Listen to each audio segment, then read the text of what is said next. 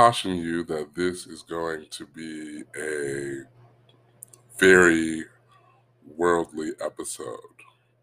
But I also remind you that this podcast, Season with Salt, is named in honor of Colossians, the fourth chapter and the sixth verse that says, Let your speech be always with grace, seasoned with salt, that ye may know how ye ought to answer every man. The reason why that is the subject of this podcast is because I believe that Christians have the right and the responsibility to discuss things that are trending and to bring a sobriety and clarity and pureness of understanding to things that folks are trying to understand in the world. And so that's exactly what I'm going to be doing today. I'm going to be speaking from the heart. Hey, thank you for listening to Season with Salt, the podcast. I'm your host, Dominique Beaumonte. So I'm going to try to hit on a couple of different topics. I definitely want to talk about the D.L. Hughley and Mo'Nique situation. I got to go off about Jada Pinkett Smith breaking her silence about the Oscar slap um, and a couple of other things that I think are are are noteworthy. So let me just start with actually, I better say something about Amber Heard and Johnny Depp. Did y'all watch that trial? Uh, it was a mess. Five weeks of, of just like content to be reviewed and discussed in law school lecture halls for centuries to come. It was that much of a mess. Like, shout out to Johnny Depp's lawyers, uh, Camille Vasquez, and whoever else, because Camille was the one that I enjoyed the most. And kind of made me want to be a lawyer so I could be the one to be like, objection, hearsay, relevance, objection, hearsay, no foundation, objection, hearsay, leading like during the trial, first of all, clarification, because people were making this be about like Johnny Depp's innocence, when actually Johnny Depp sued Amber Heard for defamation of character as a result of losing out on career opportunities because she wrote an op ed which did not necessarily name him, but gave the impression that he was a wife beater. And then she, you know, claimed that she was going to use the $7 million to donate to all these charities, and then she forgot to. And I mean, just a mess. So for Johnny Depp, this was an opportunity to clear his name, to talk about the fact that when people level these um, assaults at your character, they impact the way that you're received. They impact your wallet, your money, your career. Uh, and Johnny Depp's intent was to say, if you want to play games or write articles, then we're going to put it all out on the table. My concern, especially with watching the trial and seeing like the intricacies of their relationship, the drug use, the the being surrounded by people um, who enable them. My concern is that they get the help that they need as people, um, and not just people around them who enable them. And that's for both of them. And like literally, I when I got the news that um, the jury had come back with their decision and that Johnny Depp was awarded 15 million, and uh, Amber Heard was awarding like two million, I'm thinking to myself, like, these jurors and judges, I believe they believe that justice had been served. But I think real justice comes through healing and reconciliation. And that's not to say that they have to be a couple again or anything. It's just to say that, you know, for the sake of their ability to even repay each other this money, like they need to have thriving careers. And the foundation of those thriving careers should be good mental health, uh, should be, um, you know, just not any foolishness. So I'm praying for them. I really am praying for them. I'm praying for them like they go to my church. I'm praying for them like we're friends. And I also hope that, um, you know, the lawyers, those who represented them, that the, the success of this, or I won't say the success, also the visibility of this um, case will present them with new opportunities to advance the field um, and just demonstrate the power of good legal support right so kudos to the to the to the trial i'm positively uh, encouraged by uh, the outcome myself so i wanted to mention that this D.L. Hughley and monique thing so ironically last year on May 31st of 2021, I um uh you can go back and look at episode 86. I named that episode Monique is not my auntie. And I talked about the outlandish uh you know need the thing that she does when she provides this correction to people. And I also talked a little bit about Kevin Samuels, uh, rest his soul. Um, and I thought it was ironic that she resurfaces in the news, and in her resurfacing in the news, is bringing to the surface a lot of things that people have said about her. So you may have just heard about the story and then not um, not really know knew what it was about. So let me just kind of iron out where we are with the whole D.L. Hughley and Monique thing. Um, the crazy thing about this is that the world is already inundated with really complicated interpersonal conflicts, and we don't need any more. We definitely don't need none, including Monique. She got a problem with Oprah. She got a problem with Lee Daniels. She got a problem with Tyler Perry. She got a problem with Netflix. She got a problem with all these different people. And she got a problem with women wearing bonnets. She got a problem with what folks wear to the airport. She got a pro- she just got a problem with everything. Like, and that's not different from aunties do be having problems with everything. But like I said in episode 86, we need to revive the kitchen table where people come together as a family to discuss what's wrong and what's right. You ain't got to be airing out your dirty laundry to everybody. So anyway, here's what happened. Both comedians had a show um, at the Fox Theater in Detroit, Michigan. Both comedians were under the impression that they were the headliners for this particular show.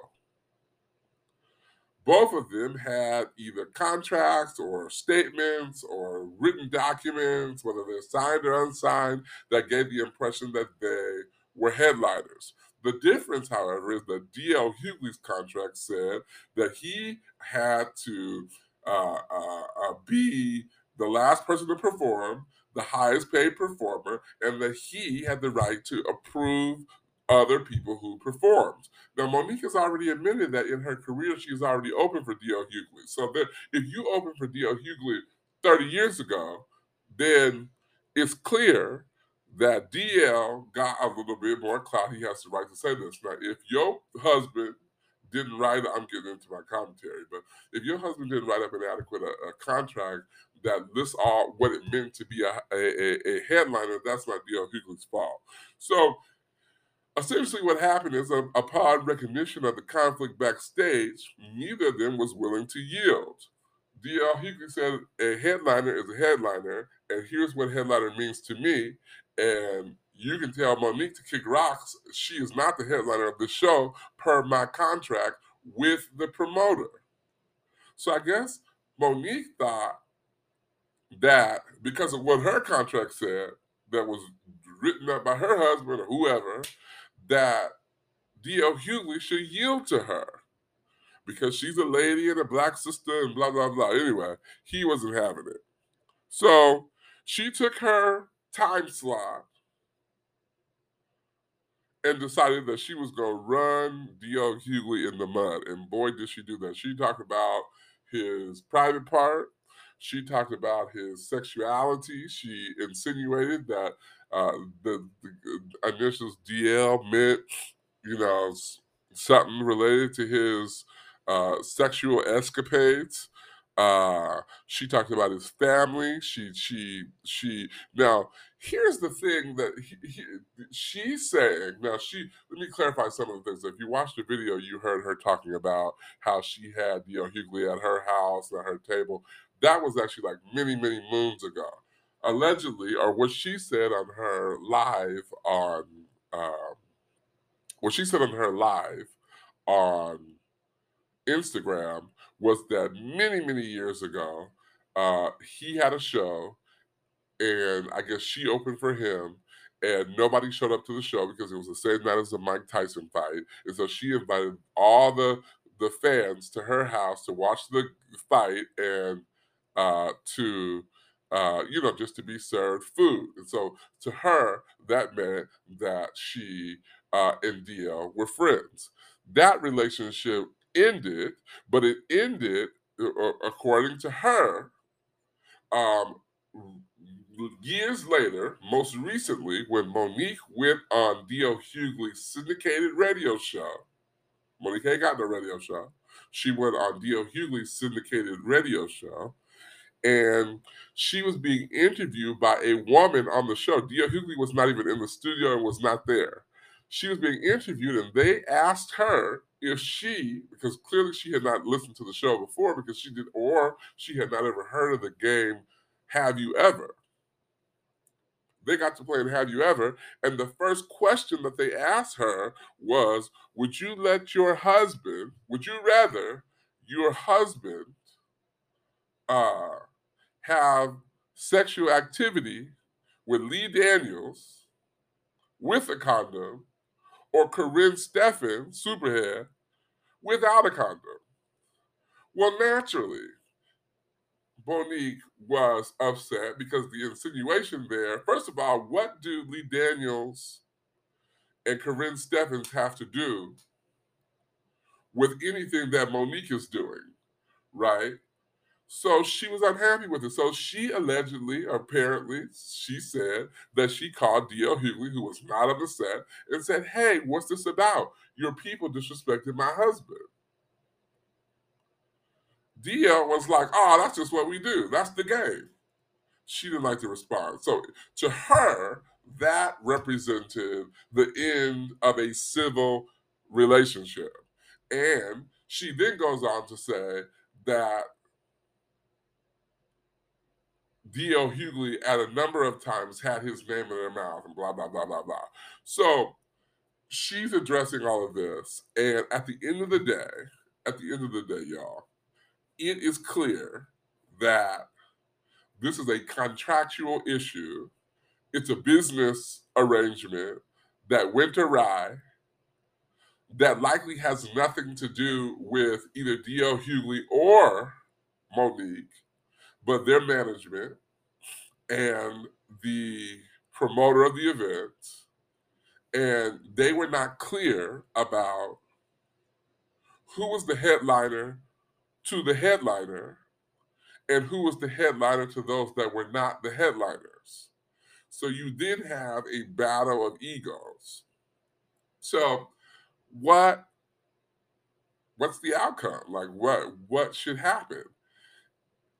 It's like whenever you get in a conflict and you operate in your emotions, first of all, it seemed like there was a day when we allowed for a lack of emotional control and amongst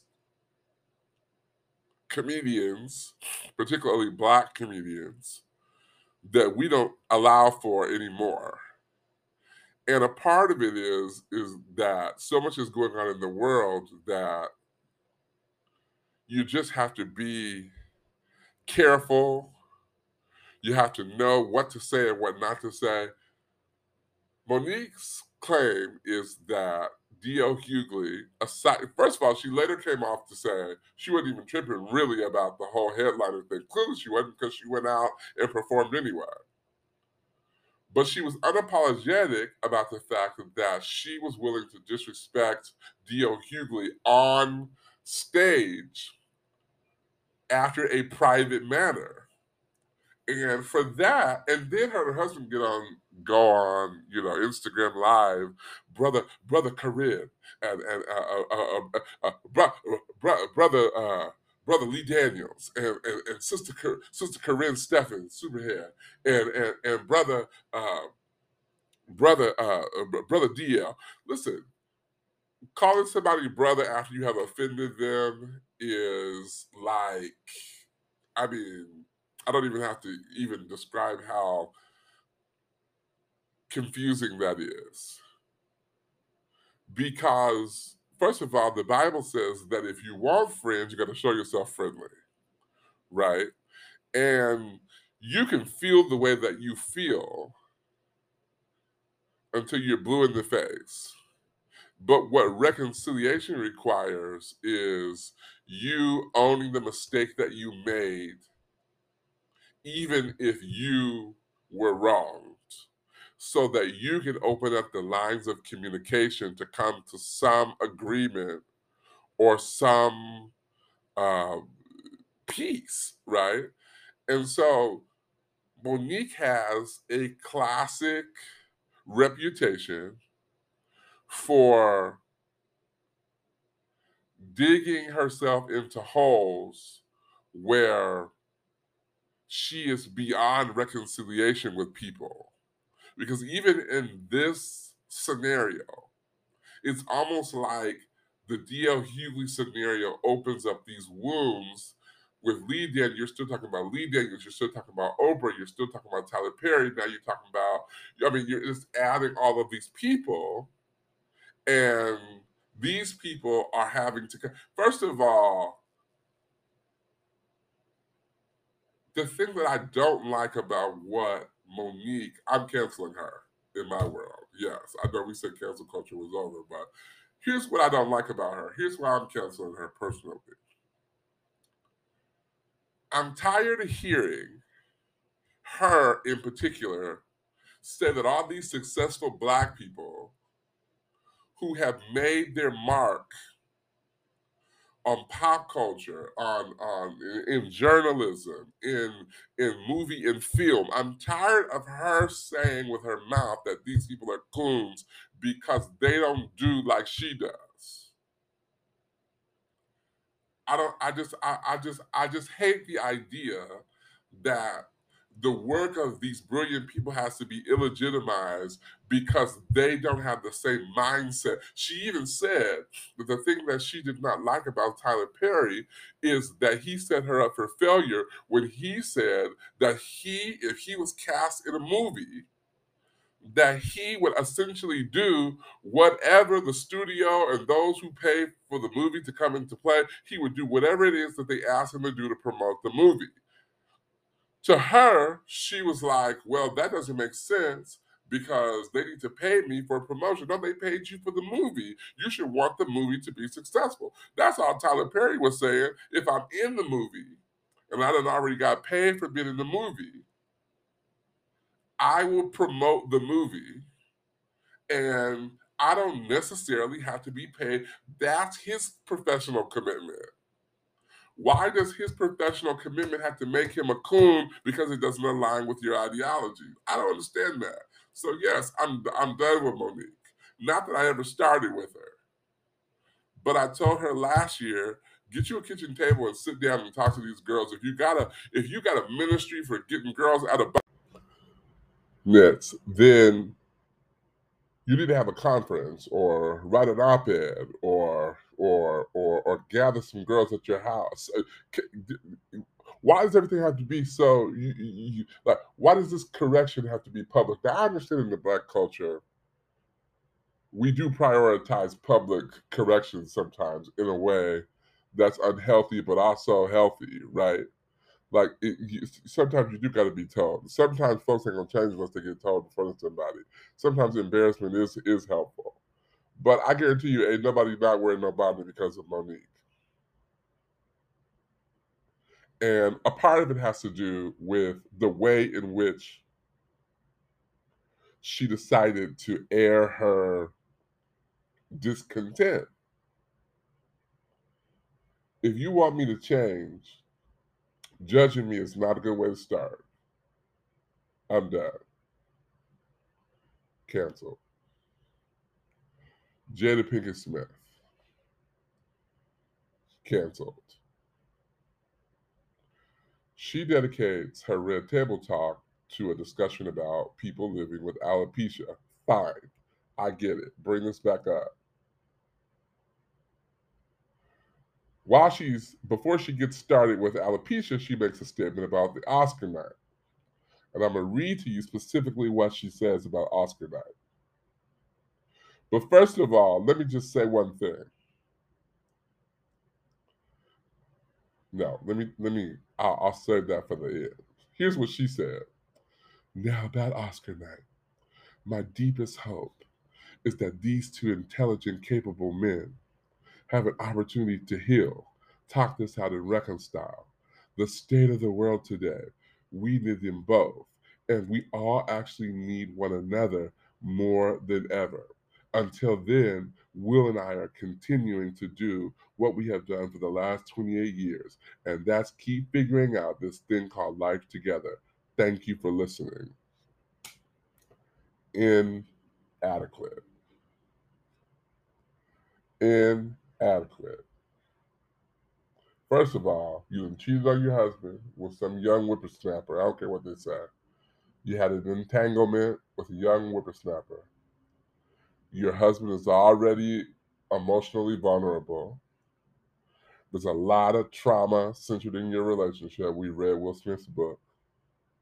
So we know some things are crazy. We have also sat at the red. You know what? Monique needs a table. We should call it the black table because she knows all, all black stuff.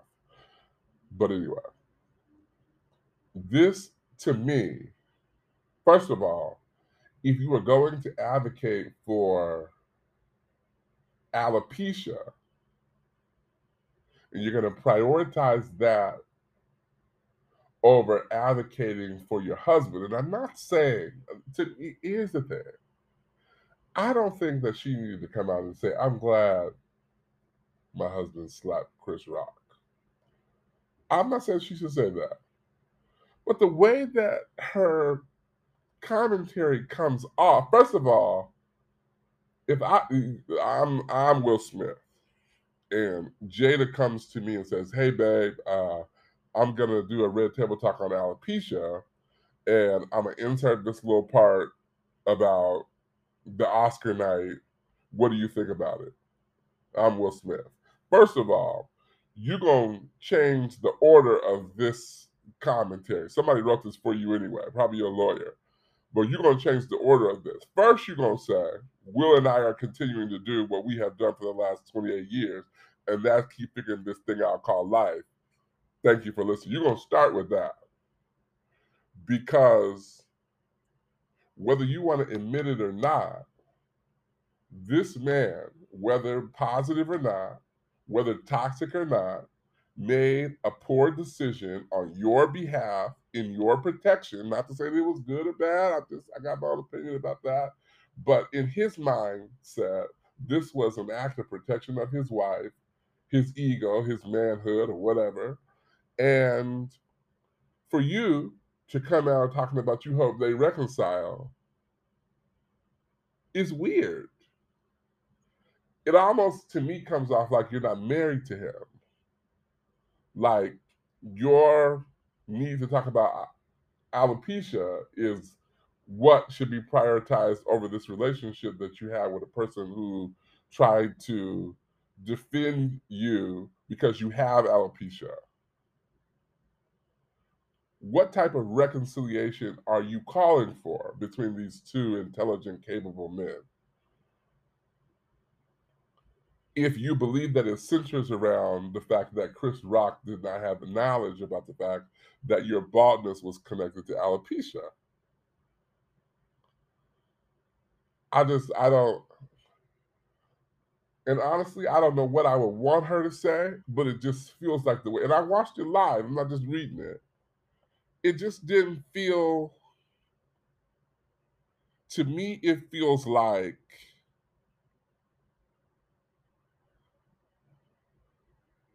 there is a greater intensity on the part of Will Smith to protect and honor and uplift Jada Pinkett Smith than there is for Jada Pinkett Smith to do the same for her husband. And you done made a whole red table talk about alopecia, and maybe you need to make one about your husband. And you ain't gotta, for me, you don't have to defend him slapping another man on national TV at the Oscar ceremony. I'm not saying you have to do that.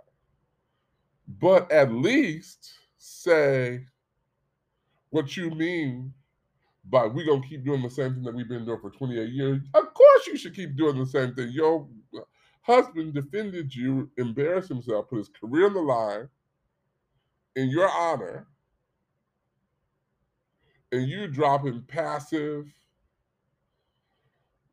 non-committed language around your relationship. Maybe I'm overthinking, but that's not the kind of relationship that I want to be in. Their relationship is already toxic. Now, I might be biased because I am a huge Will Smith fan. I read his book. I mean, I'm just like, you know, I never thought he did the wrong thing, to be honest. I just can't. I mean, I just, in my mind, I just, no, that doesn't make my argument strong. So forget it. But I just, I won't, I won't be able to really get with Jada Pinkett Smith anymore because I just feel like her defense or concern or I'm gonna stick by my manness is lacking. And it's not the hood love that Mary J. Blige talked about. It feels very partnershipy, like people at the office partnershipy. It feels like their work husband and wife, not real husband and wife. And if I was in a traumatic situation like what Will Smith was in, the statement that I would want my wife to make, this wouldn't be it. We need them both.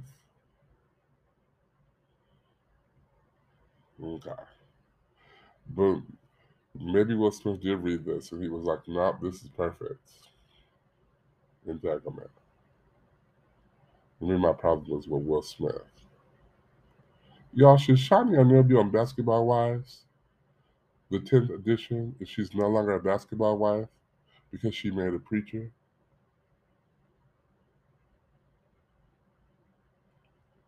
Will Seattle Seahawk fans buy Ciara's album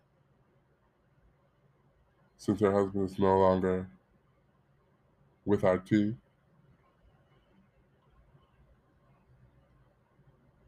How do you feel about the fact that Anita Baker is going on a 17 city tour after a very successful Las Vegas residency?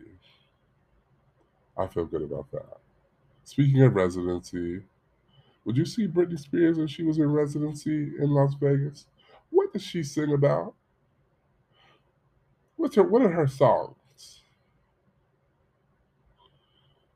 What do you think about the fact that Tank performed at a gay pride event and people were trying to cancel him and he was like, I'm not gonna let y'all bully me because I got gay fans. Does that make Tank gay? Does that make him an advocate for gay people?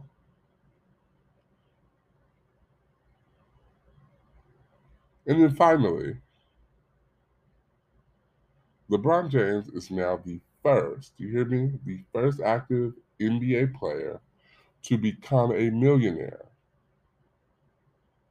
He joins only two other NBA players that are also millionaires Michael Jordan, Kobe Bryant, rest his soul. But both Michael Jordan and Kobe Bryant did it after retirement. I think that's amazing.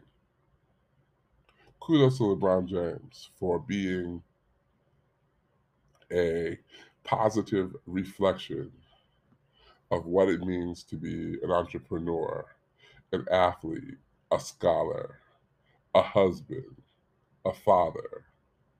I really appreciate it. I think that's a good note to end this discussion on. We're going to pray for reconciliation, but we're also going to pray that in reconciliation, we don't dig deeper ditches for people and then later on go on and say that we've been canceled. And we're going to pray that, well, I'm not going to pray for Jada Pinkett Smith, the prayer that I want to pray, because I feel like if that's how their relationship rolls, what, I'm, what am I going to do? What am I going to do? We're to pray that Johnny Depp and Amber Heard get the help that they need.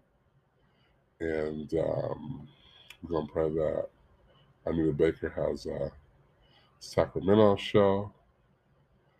And we're to pray that I think that's the end of the prayer list.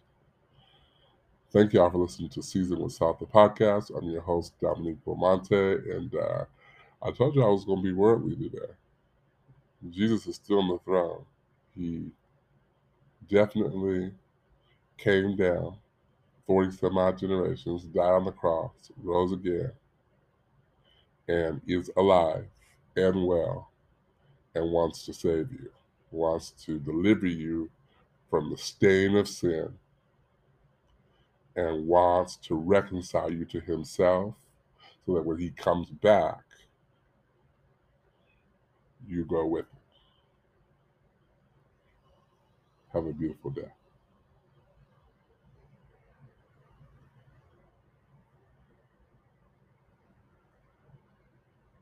Thank you, Lord.